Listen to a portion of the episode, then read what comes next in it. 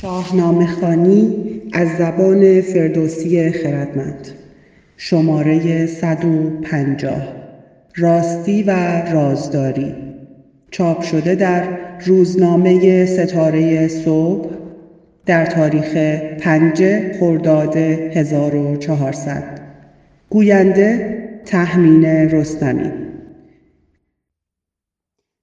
فردوسی نابغه در پردازش داستانهای شاهنامه با آرایش ها، بازگویی شیوای رویدادها تابلوهایی که تصویر می کند که از زبان شخصیتهای داستان می گوید که میان آنان سامان می دهد و با نشان دادن اندیشه و استدلال هایی که در پس هر یک از این گفته ها پنهان است خردورزی را در ذهن مخاطب برمیانگیزد و شنونده را وادار می کند درباره درستی و نادرستی هر گزاره بیاندیشد و تصمیم بگیرد. ستم بزرگی به فردوسی است. اگر این همه را نبینیم و نقش او را تنها به بازگویی زیبا و گیرای اسطوره ها در چارچوب یک کتاب منصور محدود کنیم برای نمونه زمانی که رستم می‌خواهد نزد کاووس از سهراب بگوید دیده های خود را با این واژه ها شرح می دهد. به توران و ایران نماند به کس تو گویی که سام سوار است و بس. مصرع دوم را در گفته های دیگران هم شنیده ایم. وراست همانندی هایی میان سهراب و سام شکل داده و کسانی مانند گجدهم و رستم که سام را دیده اند به این همانندی ها گواهی می دهند. گرچه می توان گفت رستم حتی به ذهنش هم نمی رسد که این پسر خودش باشد. زیرا پیوند او با تحمینه به ده سال پیش باز می گردد ولی ایرانیان این جوان را چهارده ساله معرفی کرده اند و تحمینه نیز گفته که سهراب هنوز کودک است. به هر روی در پس مصراع نخست اندیشه و آموزه بزرگی از فردوسی می‌بینیم که با مفهوم های گمیچشن و ویچارشن یا با فلسفه خویدوده همخانی ندارد.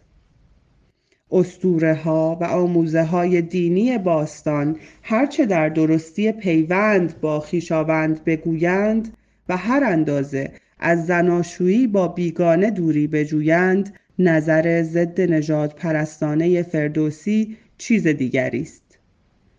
از آمیزش ایرانیان و تورانیان فرزندی زاده می شود که از هر دو گروه برتر است.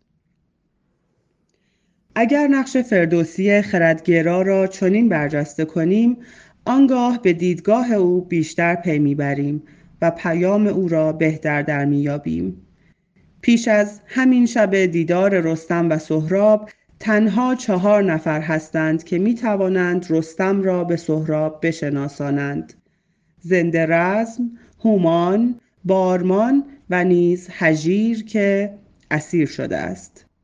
آیا خود این گزاره پیامی برای خواننده ندارد؟ آیا فردوسی نمی‌گوید که رستم جنگ طلب نبود و تنها آوازه جنگاوری او در میان تورانیان پیچیده بود؟ از میان آن چهار نفر نخستین ناخواسته به دست رستم کشته می شود و هومان و بارمان نیز آمده اند تا وارونه عمل کنند و نگذارند سهراب پدر را بشناسد. هجیر چطور؟ تسلیم شدن او به دشمن از دید گردآفرید کاری ننگین ارزیابی شده و گجده هم نیز هنگام عقب نشینی نگران است مبادا سهراب از زبان هجیر به راه پنهانی دژ پی ببرد. ولی هجیر سپهبد دلاور ایران از همان آغاز قصد دارد با دادن اطلاعاتی که آشکار است و گفتن آنها مشکلی نخواهد بود خبرهایی نادرست به دشمن بدهد. سهراب در آغاز از راه اخلاق وارد می شود که راستی خوب است و تیر تنها آنگاه که راست باشد به هدف می نشیند. پس از آن نیز سیاست هویج و چماق را در پیش می گیرد. به هر کار در پیشه کن راستی. چو خواهی که نگزایدت کاستی. سخن هرچه پرسم همه راست گوی. به کژی مکن رای و چاره مجوی. چو خواهی که یابی رهایی ز من سرافراز باشی به هر انجمن. از ایران هر آنچت بپرسم بگوی. متاب از ره راستی هیچ روی. سپارم به تو گنج آراسته. بیابی بسی خلعت و خواسته. ور ایدون که کژی بود رای تو همه بند و زندان بود جای تو. هجیر در پاسخ می گوید دلیلی ندارد به تو دروغ بگویم.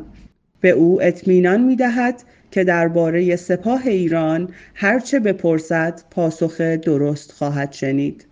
ولی همه هدف هجیر آن است که حرف اصلی را نزند و رستم را به سهراب نشناساند. تا مبادا گروهی از تورانیان با هم بر سر رستم بریزند و امید ایرانیان را از پای درآورند.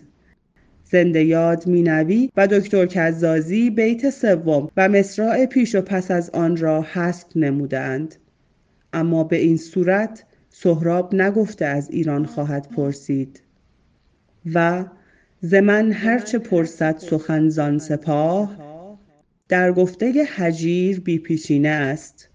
همچنین در اینجا نمی‌توان ایران را جمع ایر و به معنی آزادگان گرفت زیرا سهراب می‌خواهد از رستم بپرسد. که یاری رسان ایران متروپول و امید همه ساکنان ایران بزرگ است.